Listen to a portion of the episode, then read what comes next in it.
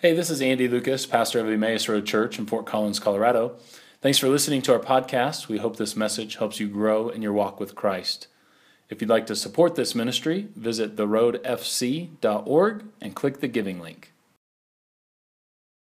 Today, we are beginning a brand new series called The Defining Marks. Uh, now, if that term sounds at least roughly familiar, uh, that's a good thing uh, because over the past several months we've been providing uh, pretty cryptic updates uh, about uh, these defining marks and the work that's being done on defining marks. we've been doing that during our family meetings, and today I want to just let you know how the defining marks came about. I want to tell you how they're going to serve in our ministry, and also tell you what these defining marks are. and so today, I really consider today to be a significant day in the life of our church uh, in terms of just like helping us form a new identity. Uh, it'll feel a little bit uh, like a who are we kind of uh, identity session.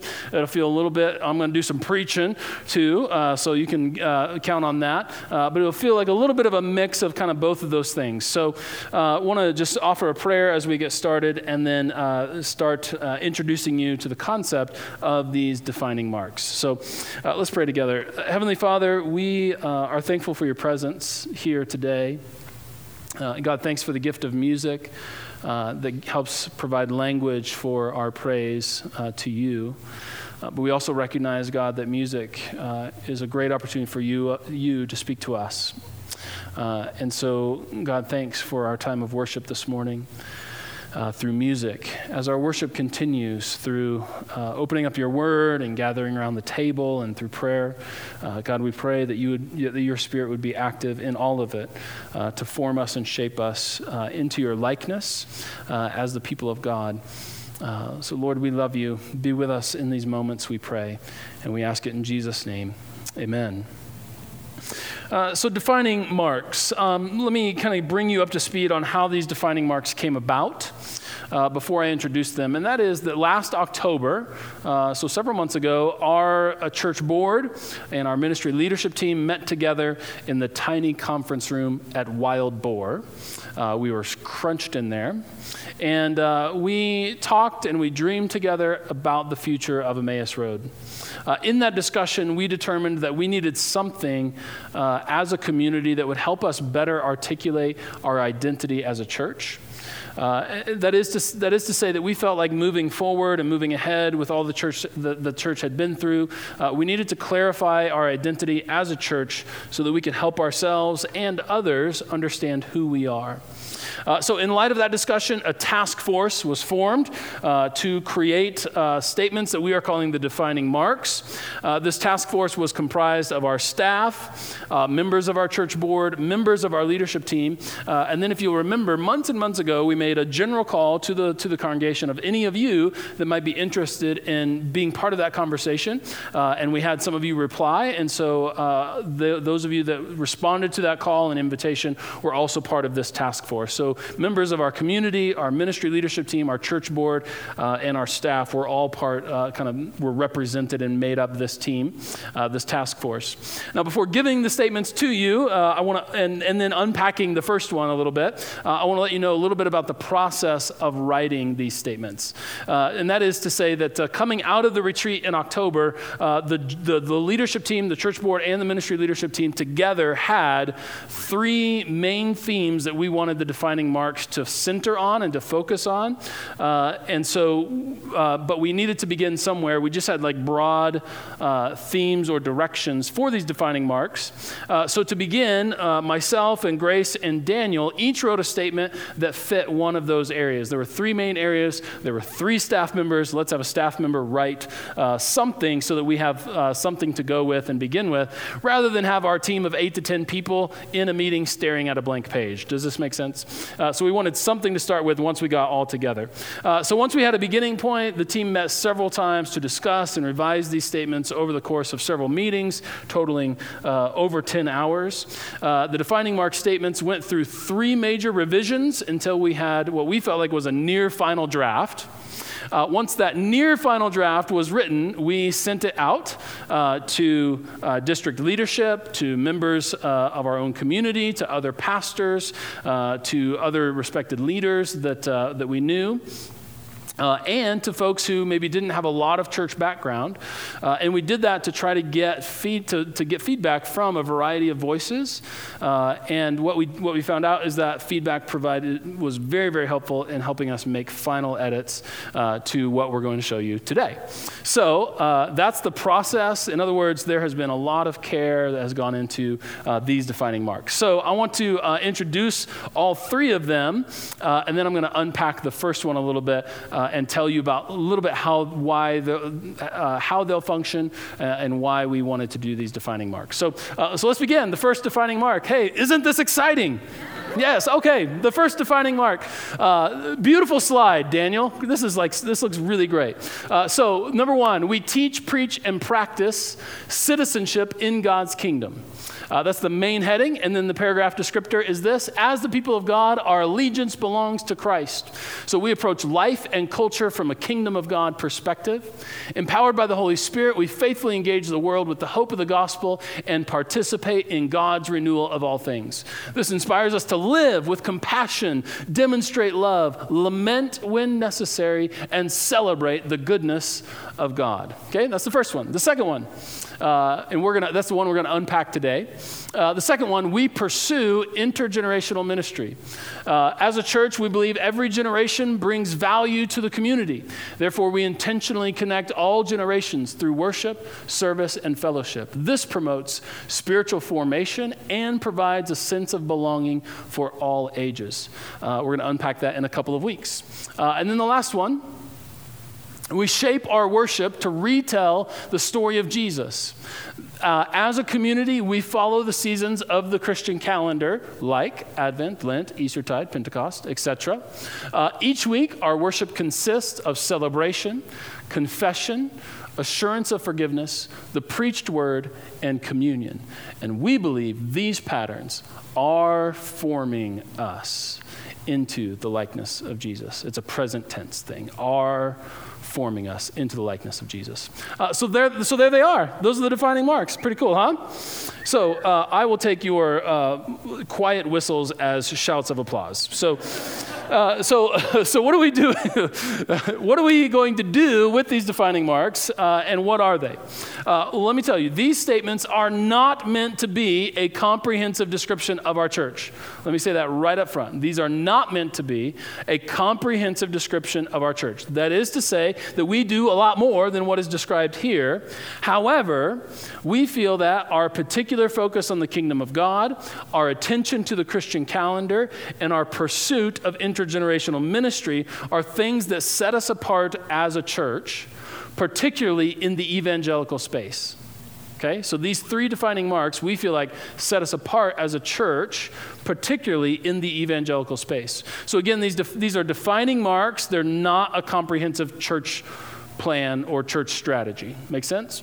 Uh, so if you look at it and you say, oh, but this thing isn't there, uh, that's okay. That doesn't mean that what you have mentioned or noticed is missing isn't important to us. It's just that these things are meant to describe what distinguishes us or defines us as a church community. It make sense? Uh, so let me also say right up front these statements are not perfect. In fact, we uh, argued and uh, took great care over every single word, uh, but we recognize that humans wrote them. Uh, and so these words are not perfect, but I can tell you that they were written with much care and thought. Uh, in, it was taken in writing these. Hopefully, uh, our, our real goal is that none of these will come as a particular surprise uh, or even sound unfamiliar or brand new, but rather just provide language for what we've been doing for at least a couple of years now, right? So, my hope is that uh, with each of the defining marks, y- your response was like, oh, well, yeah, we've kind of been doing that. Uh, that's, that's been part of who we are. What we wanted to do is take who we are as a church and provide language for that. And so, that's what we hope these do. Uh, we also hope that you'll refer back to these uh, when you're talking to others about your church. Uh, so I imagine uh, something like this like you're sitting in a Starbucks with a friend, you're enjoying an iced tall strawberry green tea infusion uh, while you're chatting about life. Uh, and then, and then maybe you might say something like, you know, what I love about my church is that we pursue intergenerational ministry. Right? So this is like total real life. I know that all of you would say exactly this what I love about my church is that we pursue intergenerational ministry. So, like, my young children are welcomed in worship. My elementary uh, children uh, are, are invited to serve in a variety of ways. Our senior adults are also involved uh, instead of ignored, that, which is like kind of often true in broader culture. And it just creates a real sense of community and value to each person. I love it, right? So I, imagine you saying something like that. Or I also imagine you saying something like, I love that we wrestle with things that are going on in the world from a kingdom of God perspective that might be a little bit more accessible. Uh, but, but, my, but the idea here is that, uh, that these aren't just like statements that are handed down from a mountain, written in stone, but, but rather that these things are things that we've been living into and pursuing uh, for a number of years, but now we have language so that you can talk about them. And if whether you adopt this exact kind of phrasing as you're talking to other people about it uh, is one thing, uh, but certainly we would want you to, to have this hopefully this provides language for you to tell people about your church uh, and, and about uh, the church that you love. So that, that's our real hope and our real goal. Uh, now, what is the place of these defining marks in terms of our ministry? Uh, well, that's, this is a, an important question for us. And if you've attended our covenant partner class in the past, you may, you may remember that up to this point, up until literally this point, uh, we have had uh, a mission statement core values and something we called the code. Our core values were meant to describe the things that were really important to us as a community. In fact, um, up until today, they were always listed. You maybe never saw this, but they were always listed right on your bulletin. It was things like scripture and community and things like that. Uh, and, and, it was our core values, the, the, things that we need or that are important to us as a community. And then we had this thing called the code, which probably uh, 90% of you in this room didn't ever know that we had this thing called the code. Uh, that's how functional it was in our community. Uh, it, it was uh, it was meant to describe the kind of the culture of our church or the kind of church that we want to be. Uh, but, but again, at, at, our retreat, as we looked carefully at these uh, in our leadership retreat, we realized but, that between the seven core values and the six statements in the code, uh, it was too much to keep in our heads and in our hearts, and therefore had little or no bearing on how we actually conducted ministry or to the, the decisions that we made. In other words, the, co- the code and core values were literally just words on a page.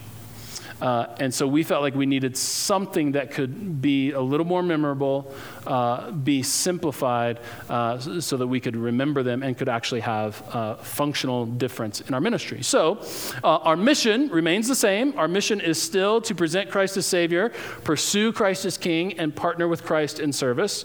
Present, pursue, partner, P cubed, right? Uh, a trinity of P, something like that. Uh, however, you, whatever works for you to remember that, present. that just sounds horrible. I should have filtered that a little bit before.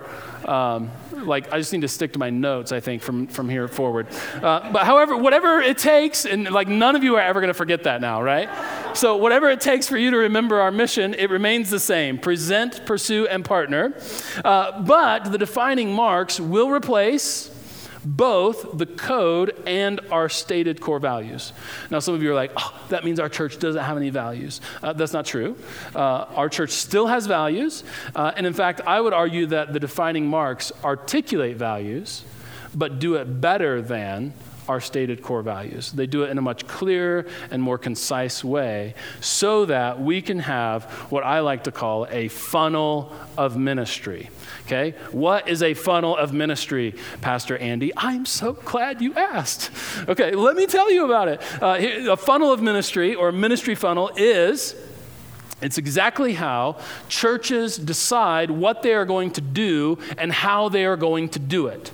A funnel of ministry is how churches decide what they're going to do and how they're going to do it. Now, every church has a ministry funnel, whether they can articulate it or not, and it is a filter. It is this it's a filter uh, that ideas are run through in order to determine if they should do it. So, if a church doesn't have a ministry funnel, they, things can start to feel pretty disorganized pretty quickly where they're just trying to do everything. But every church usually has a functional ministry funnel, whether they can articulate it or not. So, what our ministry funnel is going to look like, and we tried to make this font as big as possible, that's why you can read it so easily, uh, is first of all, a, a ministry funnel of helps churches decide. Okay, what that means is we're not perfect and we have typos from time to time, and we need your grace. Okay, that's what that means. So take the of out. A ministry funnel helps churches decide what they are going to do and how they are going to do it. So the, the funnel is real big with our mission present, uh, pursue, and partner. That's our mission statement. And our mission statement, and this is true of every church, by the way, every church's mission statement defines what it means to be a disciple. And so what we are saying is we feel like a fully formed disciple of Jesus Christ presents Christ as Savior to the world, pursues Christ as King, and then gives gives their life away in partnership uh, with Christ in service to others. Uh, and then as we give ourselves away, guess what? We are also presenting Christ as Savior, that there is hope for the world. And so it's meant to be this cyclical form of discipleship. So that's what every Christian church should be doing with their mission statement is defining what it means to be a disciple. Uh, now, when it comes to ministry ideas, everything fits in the top of the funnel, right? Everything could be funneled through does this make disciples. Unless it's like satan worship uh, then then right? But like should we start this? Should we do this? Should we do that? All of these things like tons of ideas fit at the top of the funnel.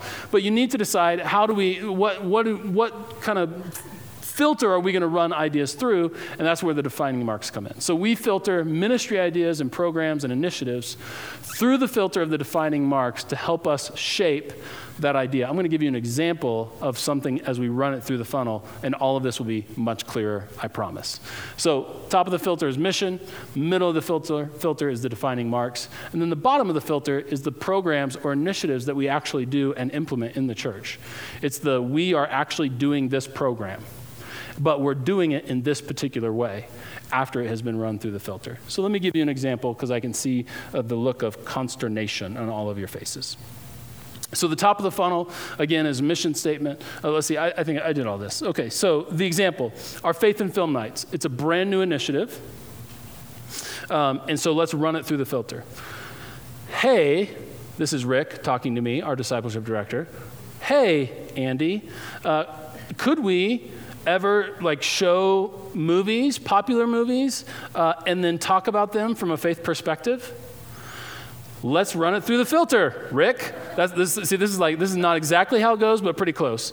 Um, and so, so, so here's the idea: we want to have, uh, we want to show movies uh, that are that are popular in culture, and, and, we want to talk about them from a faith perspective. So, does that help us present, pursue, or partner? Yes, it helps us pursue Christ as King because that sounds a lot like a discipleship thing. Uh, that's not an outreach event. That's not something that an unchurched person would necessarily be interested in. Uh, of course, unchurched folks are always welcome, but they may not be necessarily be interested in that. That's a faith development and growth kind of thing that's going to help us pursue Christ as King. So it fits in the top of the funnel. Now, how could this ministry be shaped by our defining marks? Well, the first defining mark that we just read says that we are committed to engage life and culture from a kingdom of God perspective. And guess what? Films are a huge part of culture. So taking opportunities to engage with popular films is engaging with culture. Now, what this means is our faith and film nights will include movies that are not explicitly Christian films, but may include Christian themes. Because if we only watch Facing the Giants and such, we probably aren't engaging culture that well, right? But if we're watching Lord of the Rings or Ben Hur or Iron Giant or any some of these other ones that are popular, then we're engaging culture. Does this make sense? Okay? So that's what our faith is. So it goes, through the filter. Now, when we talk about this film, we're going to look at it to see what it says about the kingdom of God. And are there ways where the kingdom of God is evidenced in this film in some way? Uh, because the truth, all truth belongs to God. It doesn't matter where its source is, right? Uh, it doesn't matter.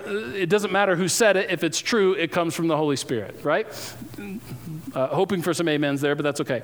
Uh, I'll keep moving on.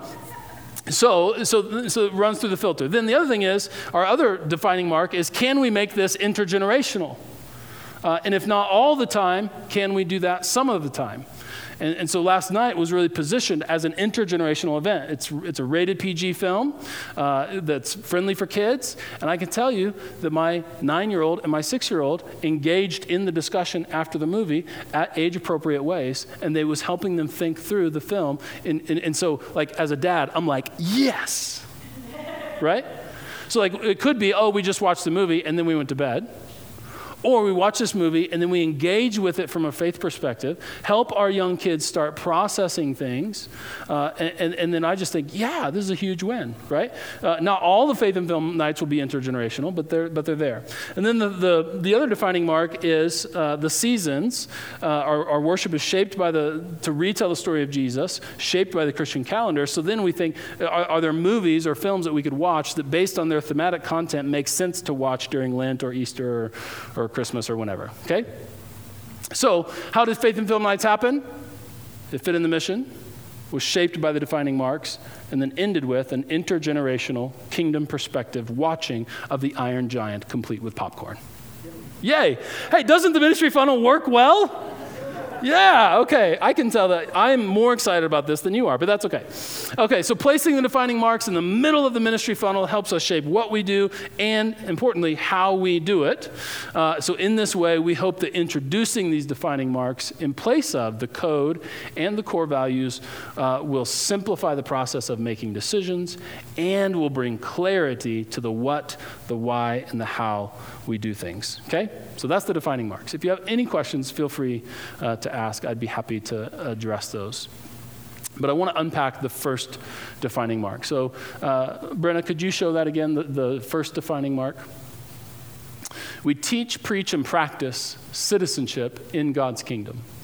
As a people of God, our allegiance belongs to Christ. We approach life and culture from a kingdom of God perspective. So, empowered by the Holy Spirit, we faithfully engage the world with the hope of the gospel and participate in God's renewal of all things.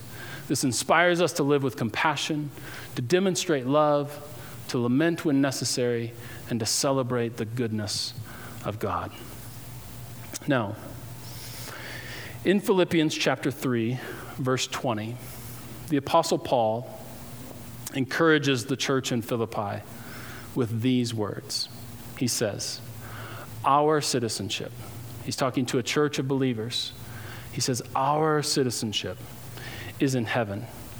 And we eagerly await a Savior from there who will transform our lowly bodies to be like his glorious body.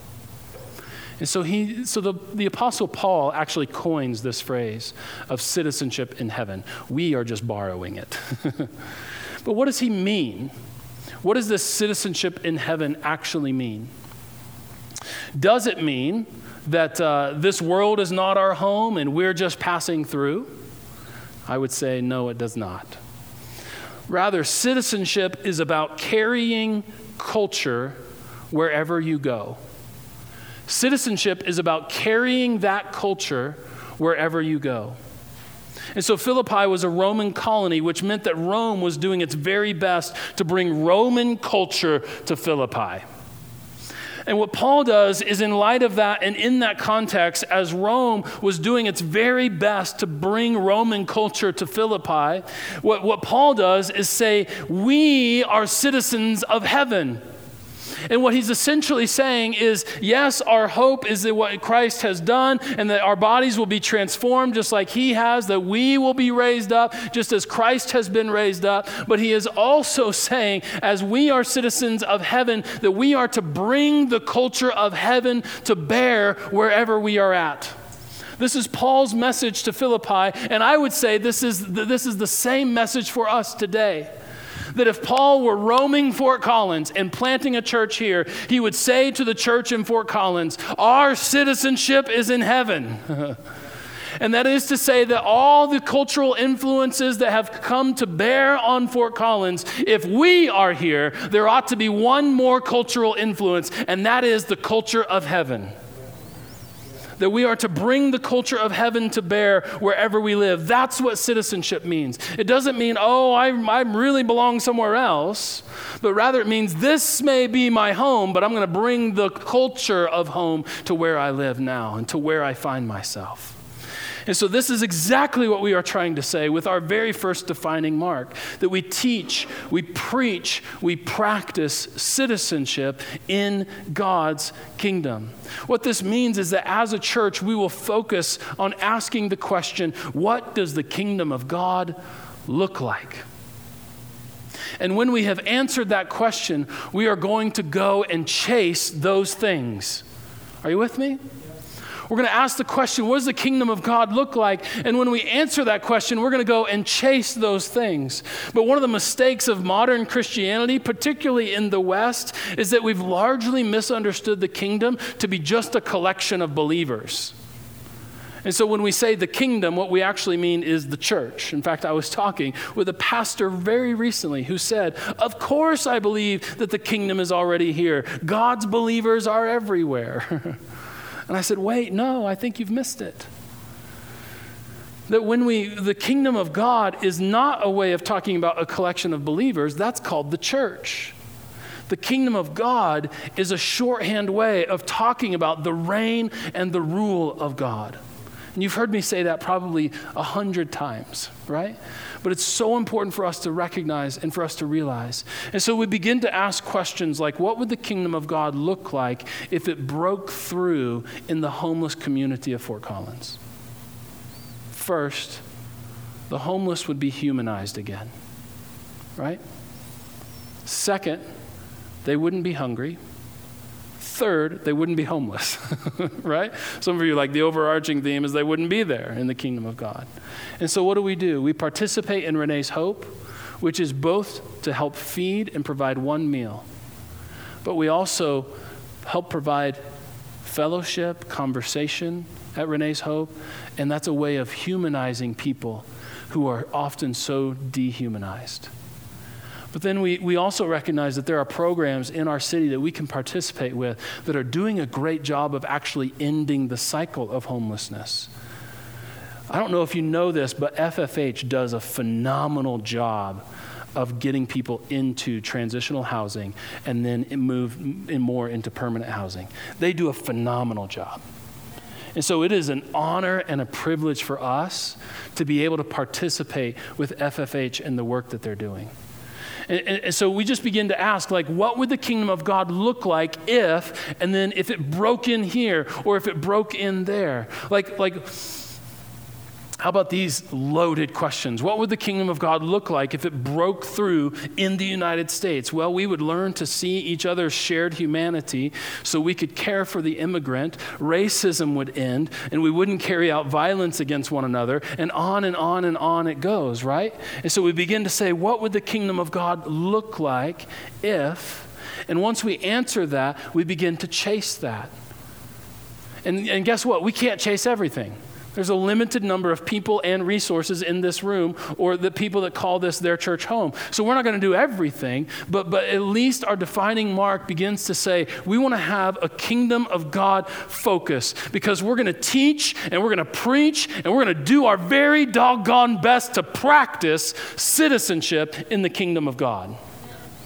And that is to say that we're going to look and we're going to begin to ask and we're going to begin to discern what does the kingdom of God look like? What is God up to? What is God doing? Where is his presence breaking in? And then let's move and let's go and let's chase after that. And guess what? There, those are never easy questions. And they are never easy answers. Which is why I love so much what happened last week with Raw Tools because when it comes to guns, there are, all, there are people in this room who are going to fall on each end of the spectrum. But can we gather in a space and have conversation? And I think, I think, man, if we can gather in a space and have honest conversation and ask honest questions and tell each other stories, then, then I think that embodies the kingdom of God. I think that shows that we're moving closer to what God would have us to do. And so, man, I just, I just want to be a church with a kingdom of God focus. And let's not narrow our definition of the kingdom of God to the gathering of believers. That's the church. But let's recognize and help participate in being the answer to the prayer that Jesus taught us to pray that his will would be done and his kingdom would come on earth as it is in heaven. Now, there is another way of saying this. and that is the word politics. And, and we almost said this. Uh, the first defining mark almost read, We teach, preach, and practice a kingdom politic. Uh, but in the end, after receiving some feedback, we felt like it was too high of a risk of being misunderstood or too charged of a word. But I want you in this safe place to think about this with me. Politics are a way of organizing culture. And so politics are always about power structures, relationships, values, etc., etc., etc. If politics are how uh, are, are, the way in which we organize life, then all of life is political. You with me? You're not with me. That's okay. all of life is political. And people often say, you know, politics don't belong in the church. And I understand this, what that statement means. It means that they don't want church to be partisan. And I agree. I don't think the church should ever be partisan. In my almost 12 years here, I've never stood in this pulpit and told you who to vote for or how to vote, nor will I. I will never tell you that. What I will engage with you is what do the scriptures have to say about the things that are going on in culture? What are we as the people of God meant to be pressing into? And what are the kinds of questions we should be asking? Okay? Because, like, what has happened is we have over individualized the gospel. Uh, and, and I would want to say to you that Jesus People were not angry with Jesus, and Jesus was not killed on a cross because he told people how to go to heaven when they die. Like that, right? I mean, if Jesus was only sharing a message of eternal bliss after death, people would not have been angry with him. But what he was talking about is ways in which the world ought to be organized. And so Jesus was very political. Uh, and so what, I don't want you to misunderstand me. Like some of you are like, oh, Andy's going to take us in a direction of, of he's just going to tell us. No, no, no. What we're going to do is exactly what it says. We're going to teach, preach, and practice citizenship in God's kingdom. But another way of saying that is engaging culture from a kingdom politic. Because when we talk about the gospel, we're talking about relationships and values and, and, and power structures and all of those kinds of things. So, so the church, um, I think the church has put an over focus on individual belief and salvation. Uh, well, let me say this. The, the other thing that people often mean when they say the church shouldn't be political is what they mean is, is that the church should just focus on individual belief and salvation and not worry about all the rest. But I would say that to do so would not be true to the message or the ministry of Jesus. Because Jesus rarely, if ever, talks about individual salvation or holding proper belief. What Jesus talks all the time about uh, is uh, following in the way of the kingdom of God uh, which is a particular life, a, a particular way of life, right? He talks about following the reign of God and holding allegiance to God as king. These are the kinds of themes that we hear Jesus talking about. Uh, and so I would say the church uh, must be political, but from a kingdom of God perspective. Now, let me just recognize I understand that this makes some of you crazy uncomfortable. and and I, I want to recognize that and allow you to bear with me. If you are here um, and, and, and you're like still sticking with us, nothing, this, is not like a, this is not a right turn Sunday. where it, we were going down this road and now all of a sudden we're going down another road. Uh, in fact, we've, we've been doing this for a long, long time. In fact, in a moment of honesty, can I just say that I've been preaching in the way that I'm currently describing to you right now for a long, long time. In fact, dating all the way back to 2009. Uh, we've done series that have touched on hot button issues of the day and tried to unpack them from a kingdom of God perspective. We've done series like, at, and these, these titles of the series are like so charged, right? So we've done series called Adventures in Missing the Point. Uh, we've, we've done series called What's Up with That, which is like where we looked at stuff where people are like, that's so crazy. Like, what's up with that? You know? Like, what's up with that? You know? And so, like, it was like a playful way of doing a very serious series uh, and, and, tackling these things. And, and then, uh, not too long ago, we did a series called Left, Right, or Whatever. And, and it was literally a series where we looked at the political hot button issues of the day and said, well, whether you're on the left or the right or whatever, let's look at them from a kingdom of God perspective. And so, uh, what we haven't done as well, I would say, you know, we've been kind of preaching about it for a long time. What we haven't done as well, uh, it, but I think we're doing better as of late, is actually putting into practice and living out the ways of the kingdom. Um, I love it that on any given Sunday, the, the bulk of our bulletin announcements have to do with some sort of compassionate ministry or, or reaching out. Okay? So we're engaging culture from a kingdom of God perspective.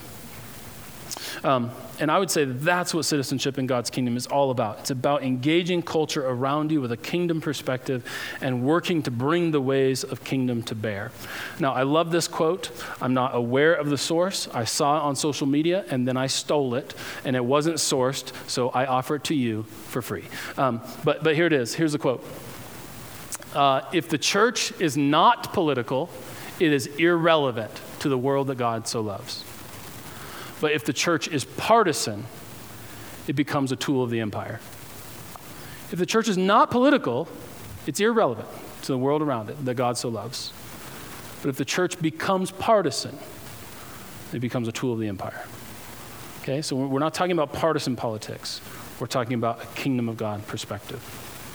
And so, the first defining mark is what we are utterly focused on teaching, preaching, and practicing citizenship in God's kingdom, which means that we are going to talk about it in life groups. I'm going to preach about it on Sunday mornings, and we're going to explore together how to practice a way of life that embodies the kingdom of Christ.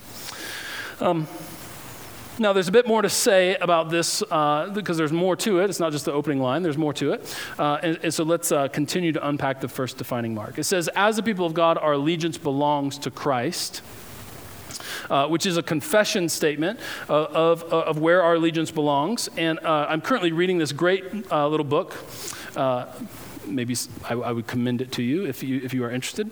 Uh, but it's called Salvation by Allegiance Alone. And it's clearly a, a riff off of the biblical phrase salvation by faith alone.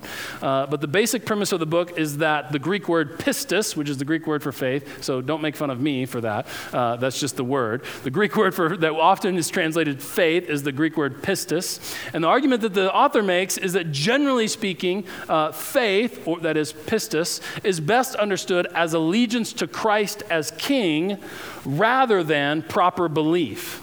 Uh, and so here's a quote from the book. He says this The Apostle Paul does not primarily call us to faith, that is, belief or trust, in some sort of atonement system in order to be saved, but rather to faith, that is, allegiance unto Jesus as Lord.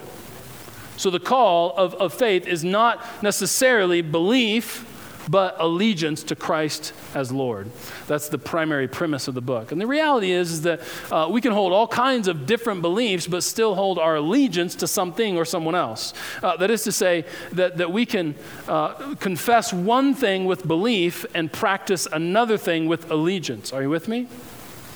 Uh, and so, what the scripture is calling us to is both a faith in, that is, yes, an intellectual belief, but also an allegiance to Christ who is uh, enthroned as king over all of the nations.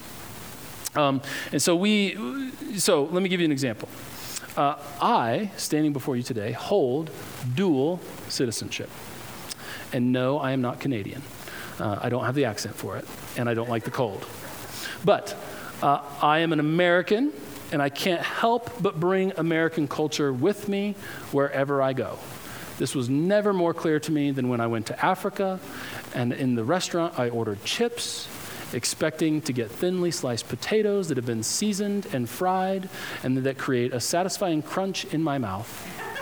When in fact, my plate came and I got what I like to call French fries, okay? I said, chips, thinking chips, and I got french fries. I am an American, and I can't help but bring American culture with me wherever I go. If you've ever traveled internationally, you know this to be true. The lattes aren't sweet enough. Can I get an amen? Right? It's like around the world, they don't sweeten everything like they do here, you know? Uh, so, I'm an American. I can't help but bring American culture with me everywhere I go. As an American, I have a president. And as presidents change, I hold varying degrees of solidarity with their viewpoints and policies. But I would also say to you that regardless of who the president is, they never hold my allegiance, for that belongs to Christ the King. And, if, and it's, it's, uh, it would be surprising, wouldn't it, if in a church a pastor proclaiming his allegiance belongs to Christ the King would be controversial. But sometimes it is. Now, I am a citizen of the USA, and I am a citizen of the kingdom of Christ. And since Christ sits as king over all the nations, my allegiance belongs to him. Therefore, I would say this it is so important. That opening line uh, of the paragraph as a people of God, our allegiance belongs to Christ, sets the foundation and the framework for the rest of the statement. If our allegiance belongs to Christ, then guess what? We are going to approach life and culture from a kingdom of God perspective. And since the kingdom of God is a kingdom of renewal, then we as a church are going to do our very best to go and look for where renewal is happening and to pursue that, to participate in that, to work alongside of that. And then we are going to lament when things are not as they should be, or when things are not as they one day will be. And that doesn't mean that we're not wrestling with certain realities. Listen, I loved Patrick's voice uh, last week where he was like, I feel like that where we're at in the world today, some people need to participate in violence and get their hands dirty to keep the peace. But I also hold that when I do that, I'm, I'm not participating in the shalom that the scripture talks about. And he's living in that tension and he's wrestling with that tension. And so, I, am afraid that sometimes I'm misunderstood as not having a heart for where, where people are at. And I want you to hear that I do. But I've come to see the gospel in a new light. And I want to share that with you. And I want to pursue the kingdom of Christ in all of its different facets, in, in all of its beauty. And I want to lament the realities that we must face in our world when we know that one day, when all things are made new, those things will not be here anymore? Can we lament that? Can we press into what it might look like? And that's my invitation to us as a church. And so I'll close with this.